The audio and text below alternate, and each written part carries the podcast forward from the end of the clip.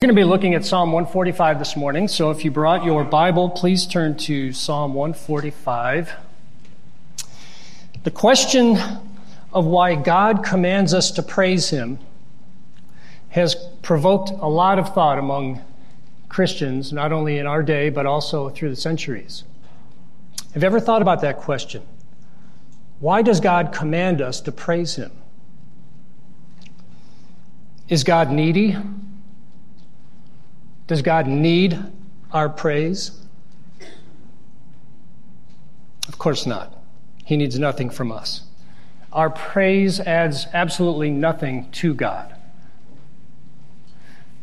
But I believe there's, there's at least two major reasons that God calls us to praise Him.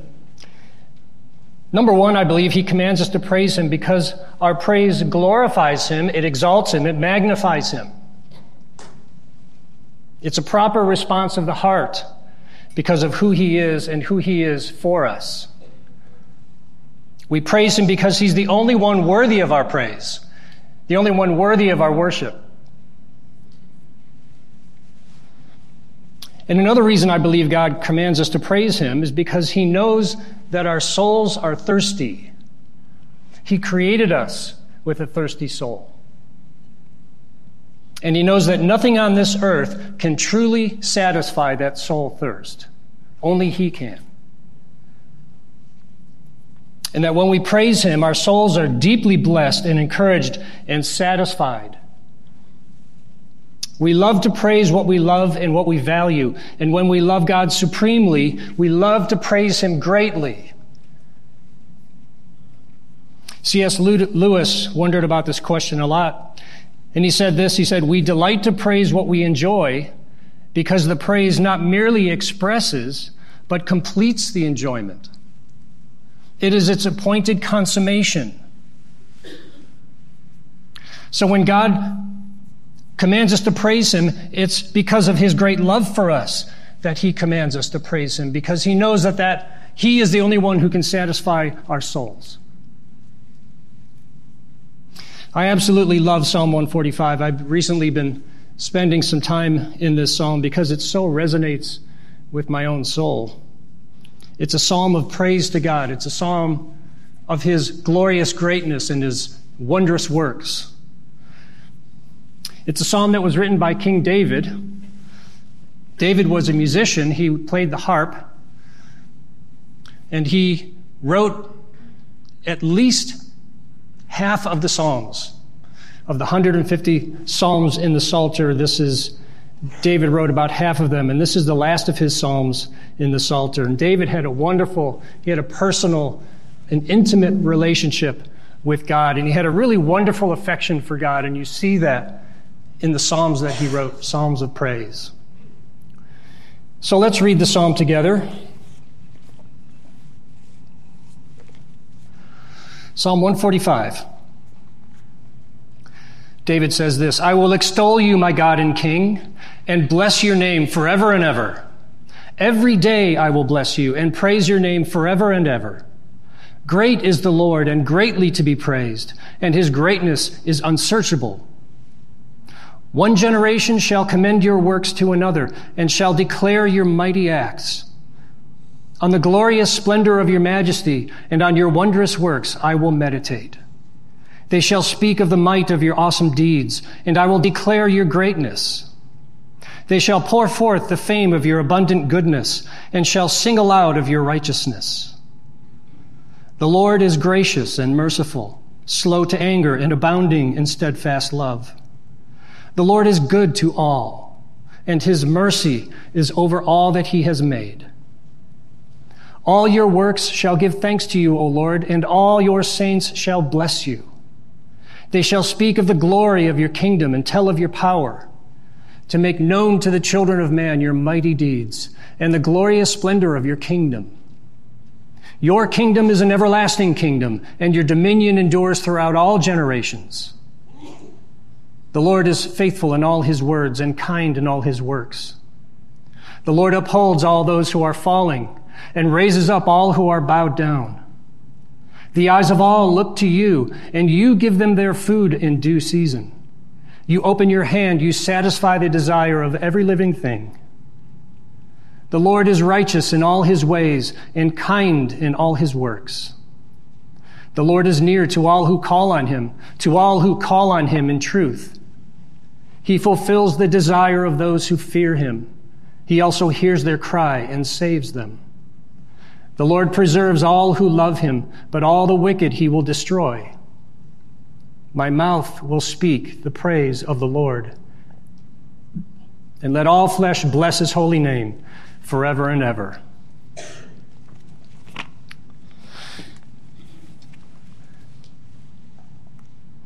The big idea, the main point in this psalm is in verse 3, and it is this Great is the Lord and greatly to be praised.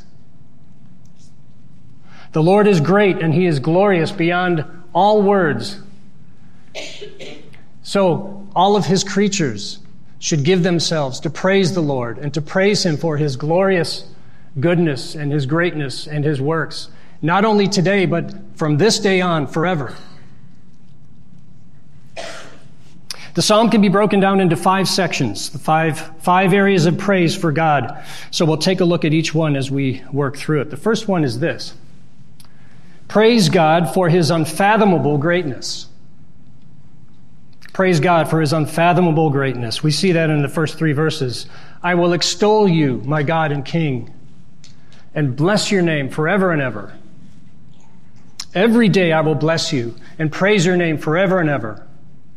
Great is the Lord and greatly to be praised, and his greatness is unsearchable. David is overwhelmed with the greatness and the wonder and the beauty of God, and it compels him to worship the Lord. As he meditates on the greatness of God and his, the wonder of his works, it fills and satisfies his soul, and it drives him to worship.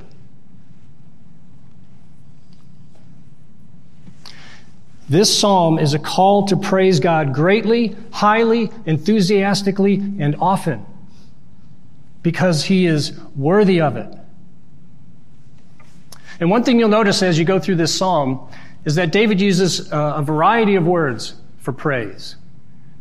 He uses the word extol in verse 1. It means to lift high, to praise highly, to exalt. Three times he uses the word bless. Three times he uses the word praise. You see the word commend and declare and pour forth and sing aloud and give thanks. All of these words communicate praise and worship. And it's the proper response in light of who God is and his glory and his awesome works. Notice also that David has personalized verses 1 and 2. He's speaking from his own personal experience, his own deep affection for God. He says, I will extol you, my God and King, and bless your name forever and ever. Every day I will bless you and praise you. And then down in verse 21, he says, My mouth will speak the praise of the Lord. See, David didn't just know of God, he didn't just know things about God. David knew God personally. And he knew God by faith in relationship.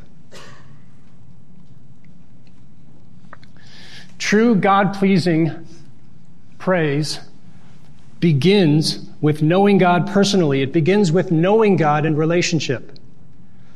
Apart from a relationship with God, what you know of God won't move you to praise God. All of your praise will just fall flat. So, how can you know God in that way? You need to know God as your Savior. You can't know God in a real sense apart from a personal relationship with Him. Well, why is that? Because God has revealed Himself in the Scriptures. But a true knowledge of God and an understanding of God is given through the ministry of the Holy Spirit. The Spirit of God uses the truth of the Word of God and he impresses that truth on our minds and hearts and illuminates that truth so that we might understand it and grasp it in the way that God intends us to understand it. Apart from the indwelling spirit, you can learn things about God, but you can't know God. The Apostle Paul made that clear in 1 Corinthians 2, verse 12. He said, Now we have received not the spirit of the world but the Spirit who is from God, Why? That we might understand the things freely given us by God. He gives us His Spirit so that we might know God and know what God has given us, what He's made available to us, who He is for us. And our sinful nature and our depravity hinders us from knowing God. It keeps us from a relationship with Him.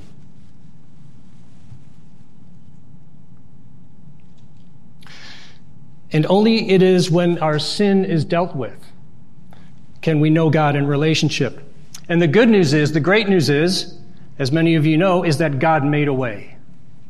God made a way. And the way to a relationship with God is not complicated. It's not full of trying to earn favor with God. We could never do that. Salvation is entirely by God's grace through faith in Christ alone.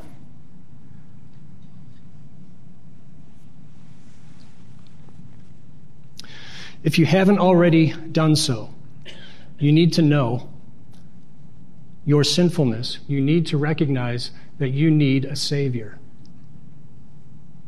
And trust fully and only in God's Son, Jesus Christ, who bore your sin, who absorbed your judgment in your place on the cross. At the moment of your salvation, God sends His Holy Spirit to save you and to seal you and indwell you and open your spiritual eyes. And only then will you truly begin to see God in His greatness. And there's a second component of knowing God personally. You need to learn of God's nature and His works. You need to learn of His nature and His works. In order to grow in your worship, you need to grow in your knowledge of God. You need to spend time reading and studying God's Word and taking note of what it says about God, what it says about His mighty works.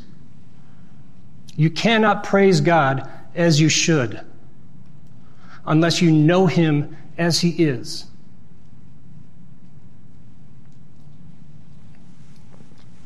So, in your times in God's Word, ask God to show Himself to you in His Word. As you read the Word, take note of His glory and His greatness all throughout the Scriptures. It's cover to cover. I'd also encourage you to read a good book that our growth groups are reading. It's called The Knowledge of the Holy by A.W. Tozer. If you've not read a book, either that one or one like it, it's books like these that sort of give you a full picture of the nature of God, the attributes of God, so that you can know Him better. And if you've not read that book or one like it, I would strongly encourage you to do it. The study of God is, is the, the greatest, highest study that you can ever do in your life. And it's had a tremendous impact on my own personal walk with Christ. And notice in the text that David's praise is continuous. It wasn't a once a week sort of praise that we do when we gather together and worship. I will extol you and bless your name forever and ever. Every day I will praise you and I will bless your name forever and ever. David was a daily personal worshiper. David knew God's greatness and he was captivated by it. And it caused him to overflow with praise and worship. He praises God every day for all of his days. But even then, David knows and we know that the greatness of God is, is way beyond the capacity of our puny brain to, to understand it. David knows that as much as he knows of the greatness of God, it's only a fraction of the true greatness of God. He says God's greatness is unsearchable in verse 3. It's unfathomable. It's beyond our ability to find out all of it. And even what we do know about God, we can barely comprehend some of it. Some of us in our growth groups have been testifying about that. The scripture tells us that God is eternal. God has no beginning. He has no end. He is uncreated. He is self existing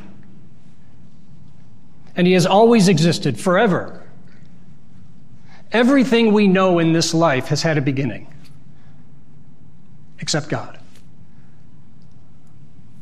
God is infinite. He is limitless in every way. He is all powerful. His power is limitless. He spoke everything into existence by merely uttering the words. And he didn't have one drop of sweat. It wasn't hard for God. Nothing is hard for God. Nothing at all is harder for God than any other thing. And he doesn't get tired. He doesn't get spent. He doesn't get strained. He doesn't need replenishing. He is all knowing. He knows everything, everywhere, exhaustively, past, present, and future, without ever having learned it.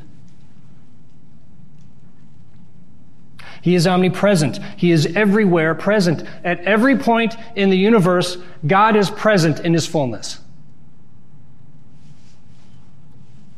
He is infinitely holy. He is wise, faithful, good, just, merciful, gracious, loving, all at once, all the time. And you can imagine how much greater God is, even beyond what He's revealed to us. And our language is woefully inadequate in trying to capture divine greatness. The words almost completely fail to capture the true, unsearchable greatness of God. It's hard enough to try to describe something amazing on earth. Try to describe the Grand Canyon to someone.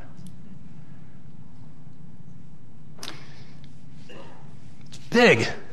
It's, it's really, it's really big.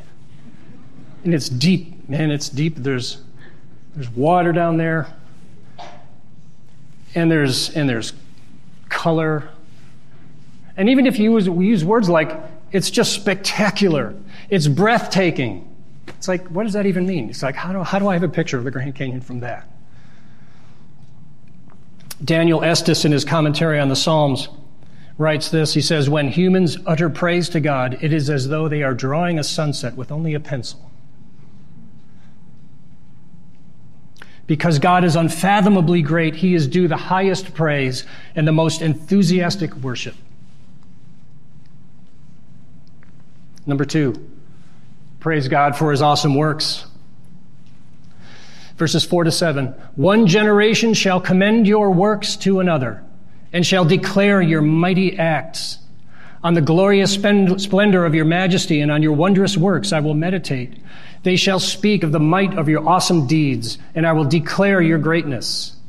They shall pour forth the fame of your abundant goodness, and shall sing aloud of your righteousness. God not only is good, but he does good. God not only is great and mighty, but he does great and mighty works. And if you give time to thinking about the majesty of God and his wondrous works, it'll be on your mind and it'll be on your lips. You'll testify of what God is doing and what God has done. And God calls you to testify to the greatness of God and his mighty works to the next generation. That's a calling to Christian parents and to Christian grandparents to declare the truth about God to them and to grandkids. And also, we need to testify about these things to one another. We all need to hear of God's mighty works, but especially the next generation. They're hearing a million different voices coming at them from every direction. And they're telling them lies about what's true and what's real.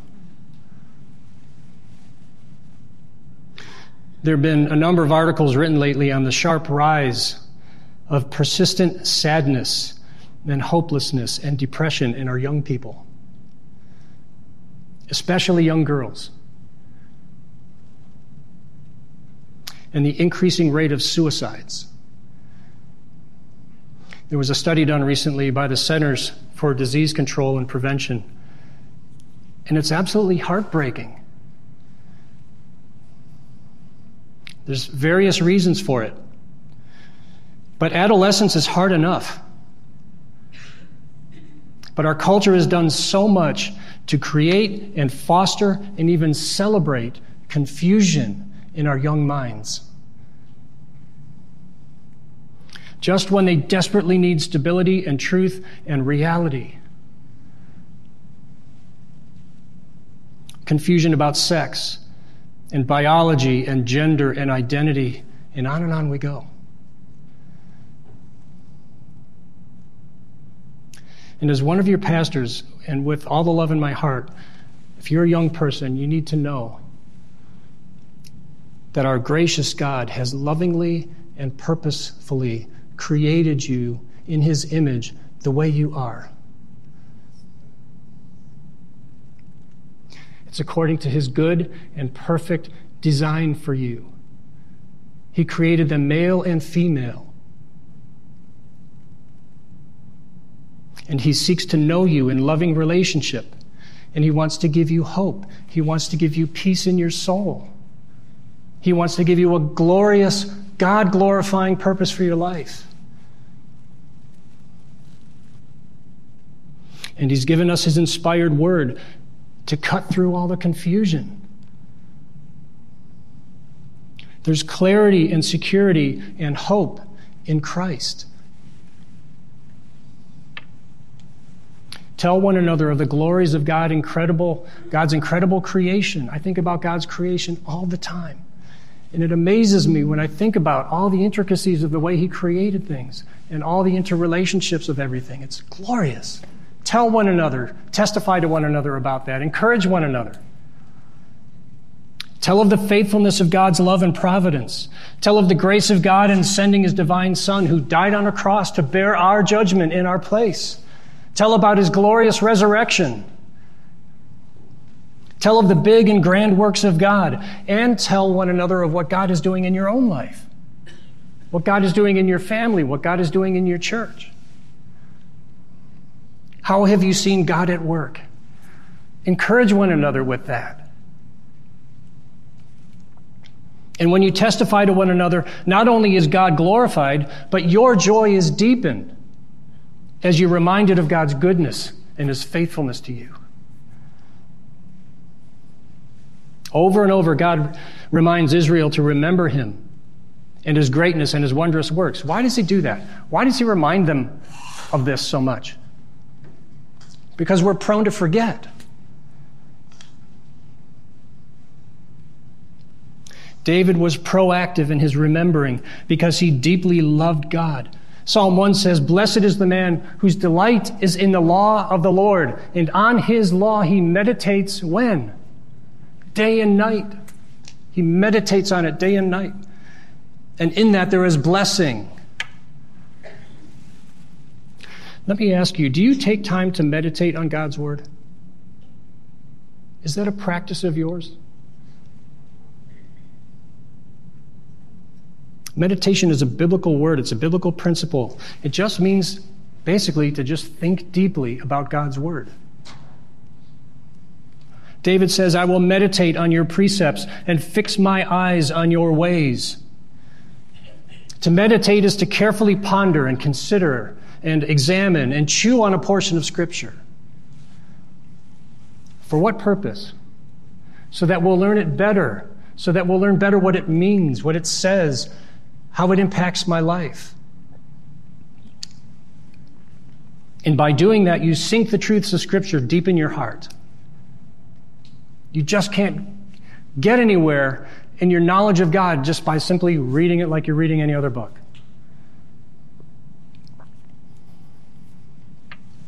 And by doing that, your soul is blessed and encouraged and refreshed and lifted above the daily pressures and details of your life. And then, like David, it should drive you, it should compel you to praise and worship God for who He is.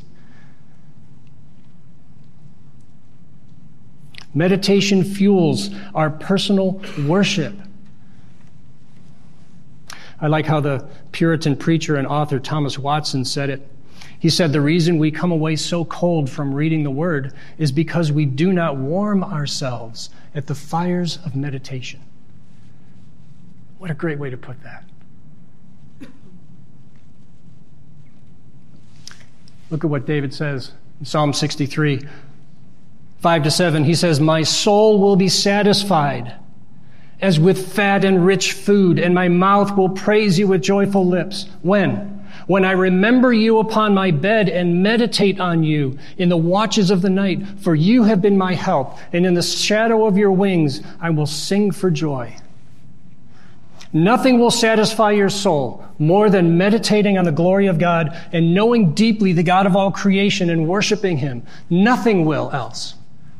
Only God is big enough to satisfy our thirsty souls.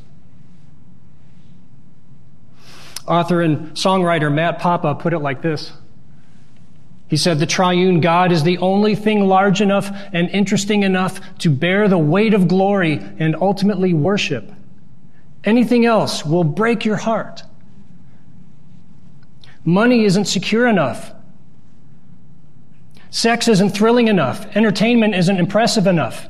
Food isn't satisfying enough. People aren't reliable enough. This world isn't good enough. Creation isn't permanent enough. We were created by God and for God, and until we understand that, we are restless, broken-hearted glory chasers, always seeking something more. Only God, the highest and greatest good, the infinite Holy One, is finally enough.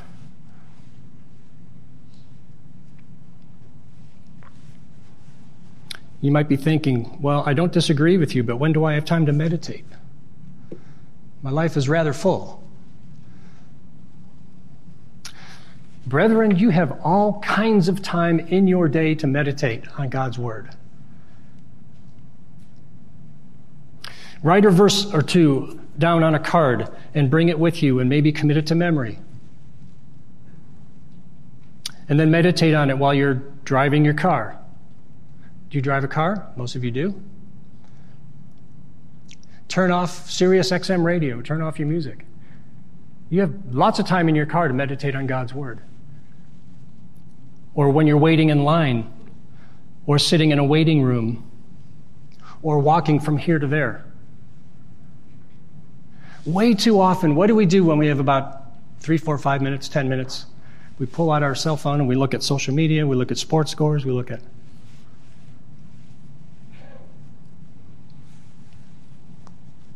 When you're washing dishes, when you're getting ready in the morning, put a verse on your mirror. When you're getting ready, it's boring, wasted time. Meditate on God's word while you're combing your hair. Sitting in a dentist chair, riding a bus all kinds of opportunity for you to be meditating on God's Word. And God can use times like that to bless you and encourage you and fuel your worship. Praise God for His awesome works. A third area of praise praise God for His gracious nature. Look at verses 8 and 9. The Lord is gracious and merciful, slow to anger, and abounding in steadfast love. The Lord is good to all, and his mercy is over all that he has made. If you know your Bible, some of those verses might sound especially familiar. Verse 8 repeats a good part of Exodus 34 6 and is one of the most often quoted sayings in the Old Testament. It occurs first when Moses asks God to show him his glory. And this is one of the things that God says as he's passing by Moses on the mountain. It's repeated eight times in the Old Testament. There's such wonderful and comforting truths about God, aren't they?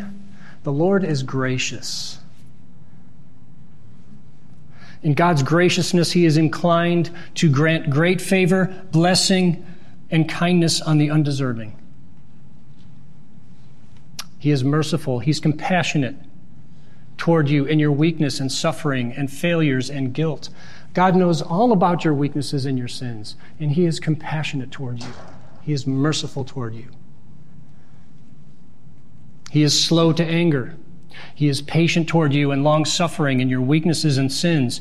And He is not only loving toward you, He is abounding in steadfast love. His love is overwhelming and generous.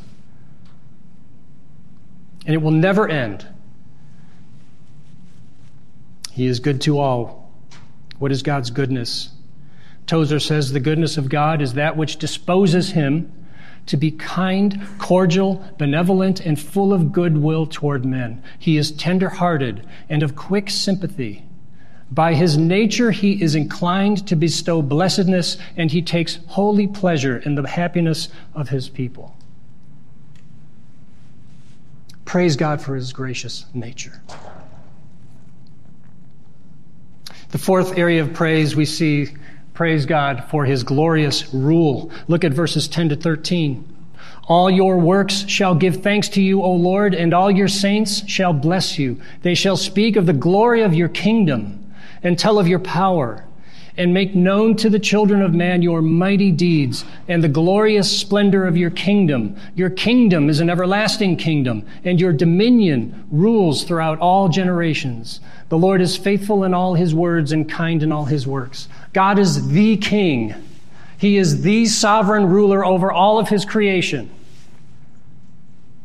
And David praises God for his glorious kingdom. It's glorious, it's everlasting. It's full of glorious splendor, and in his kingdom, God demonstrates his power and his might and his dominion. And in his resurrection, we see the exalted rule of Jesus Christ. Paul says in Philippians chapter 2, verses 9 to 11, God has highly exalted him, Jesus, and bestowed on him the name that is above every name, so that at the name of Jesus every knee should bow in heaven and on earth and under the earth, and every tongue confess that Jesus Christ is Lord to the glory of God the Father. Look at Ephesians 1. It says, Paul says, God seated Jesus at his right hand in the heavenly places, far above all rule and authority and power and dominion, and above every name that is named, not only in this age, but in the one to come. If there's any authority or power or dominion anywhere in this age or any other age, Jesus rules. That's the Savior we know. That's the Savior that knows you personally by your name. He knows everything about you. This is the Savior that we serve. And if that's not a reason to praise, I don't know what is. Yes, God reigns over everything, but David calls him my king. There's a wonderful intimacy there. And God is your king if you're a citizen of his kingdom by faith in Jesus Christ. And we don't have to worry for one second about God's sovereign rule. We don't have to worry. With human beings, if someone had 100% sovereign rule, we'd have reason to be concerned, right? Terrified. Because we know our depraved hearts Historian and writer Lord Acton famously wrote in 1887 Power tends to corrupt, and absolute power corrupts absolutely, but not with God. God's reign is glorious because God always rules his kingdom 100% consistent with his nature. So God rules with perfect righteousness and justice and goodness and wisdom and faithfulness and kindness. He is King of kings and Lord of lords. Praise God for his glorious righteous rule. And then the fifth area of praise is this praise God for his faithful providence. God not only reigns over his creation, but in his kindness, he faithfully provides for his creation. He sustains his creation and generously provides for our needs. Generously. What are some of the ways that he provides for us? Verse 14, we see that God provides strength and support. Verse 14, the Lord upholds all who are failing or falling and raises up all who are bowed down.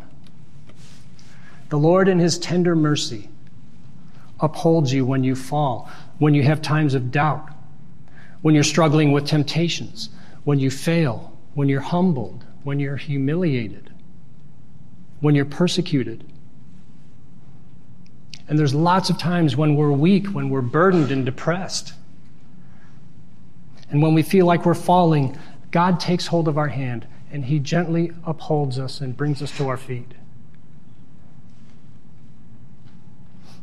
I picture a parent walking along with his two year old, you know, walking along on the sidewalk. It's just so nice. It's cute. He's cute. He, his toe hits a crack and he starts to fall. And what does mom do? She grabs him by his arm a little bit tighter, grabs him by the elbow, lifts him up.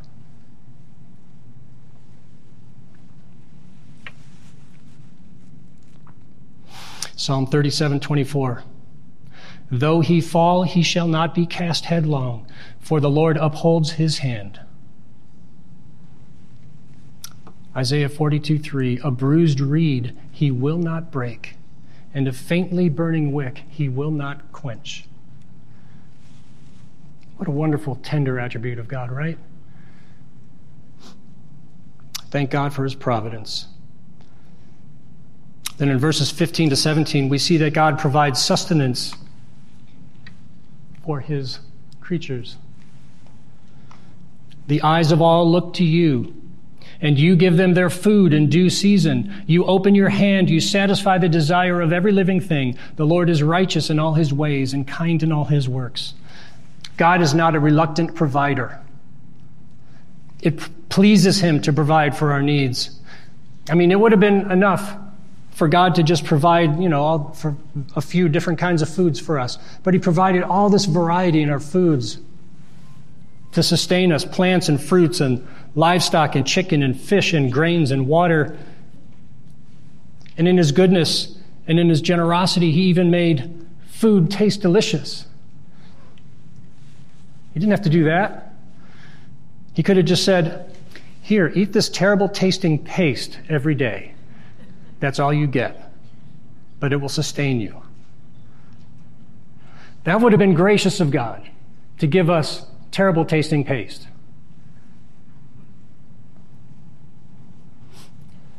But He doesn't do that.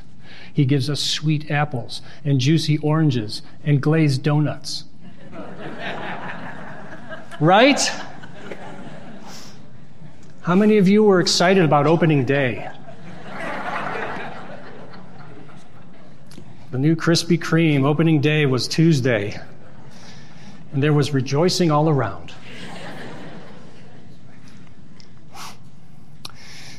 Actually, I read this article about how bad it is to eat too much sugar.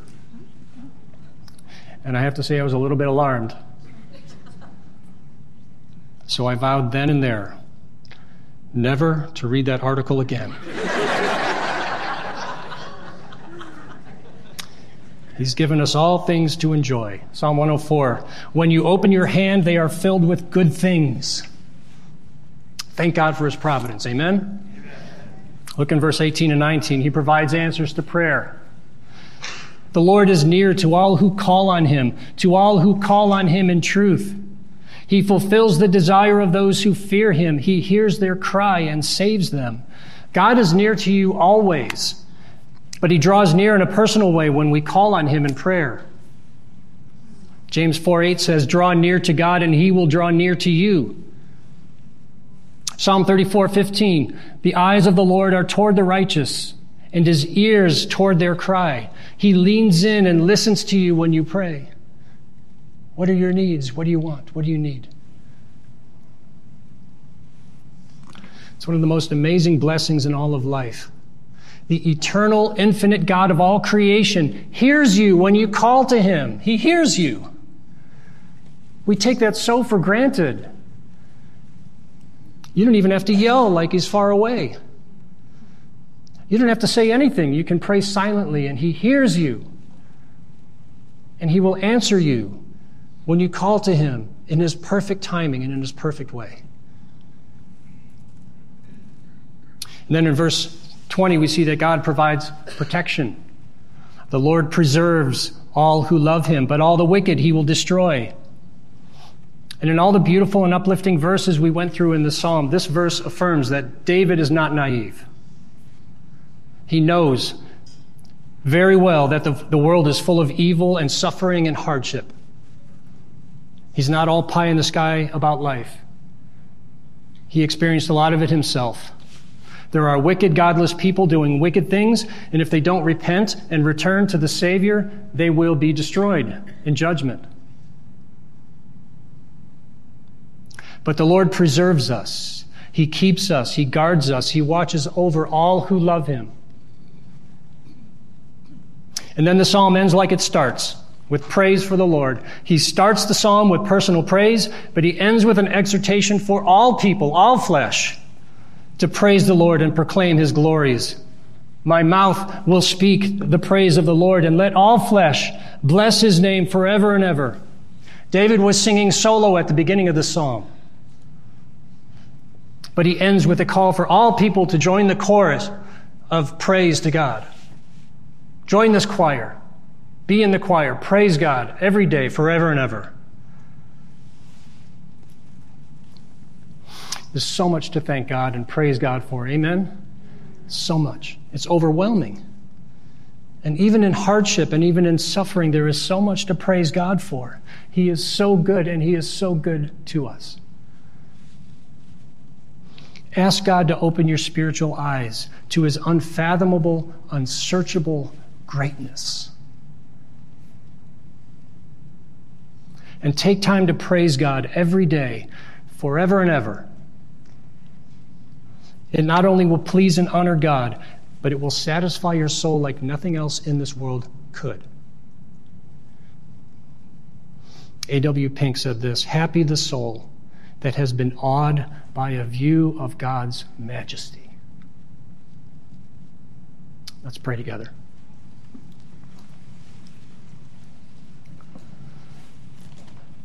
Lord, thank you for all that you've revealed about yourself in the scriptures and in your creation and in your divine Son, Jesus Christ.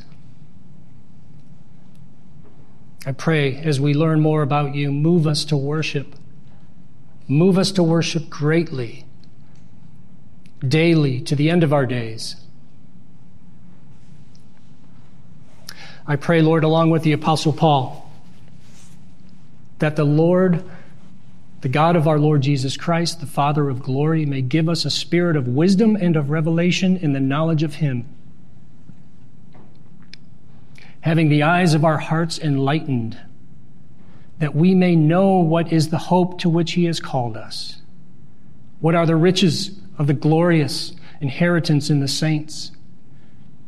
And what is the immeasurable greatness of His power toward us who believe, according to the working of His great might? When he worked that he worked in Christ when he raised him from the dead and seated him at his right hand in the heavenly places.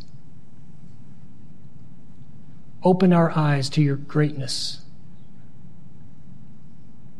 Be glorified and honored and pleased with our worship. Satisfy our souls with yourself Move us to meditate on truths about who you are and what you are doing. Then sings my soul, my Savior God, to thee. How great thou art! How great thou art! In Christ's name we pray. Amen.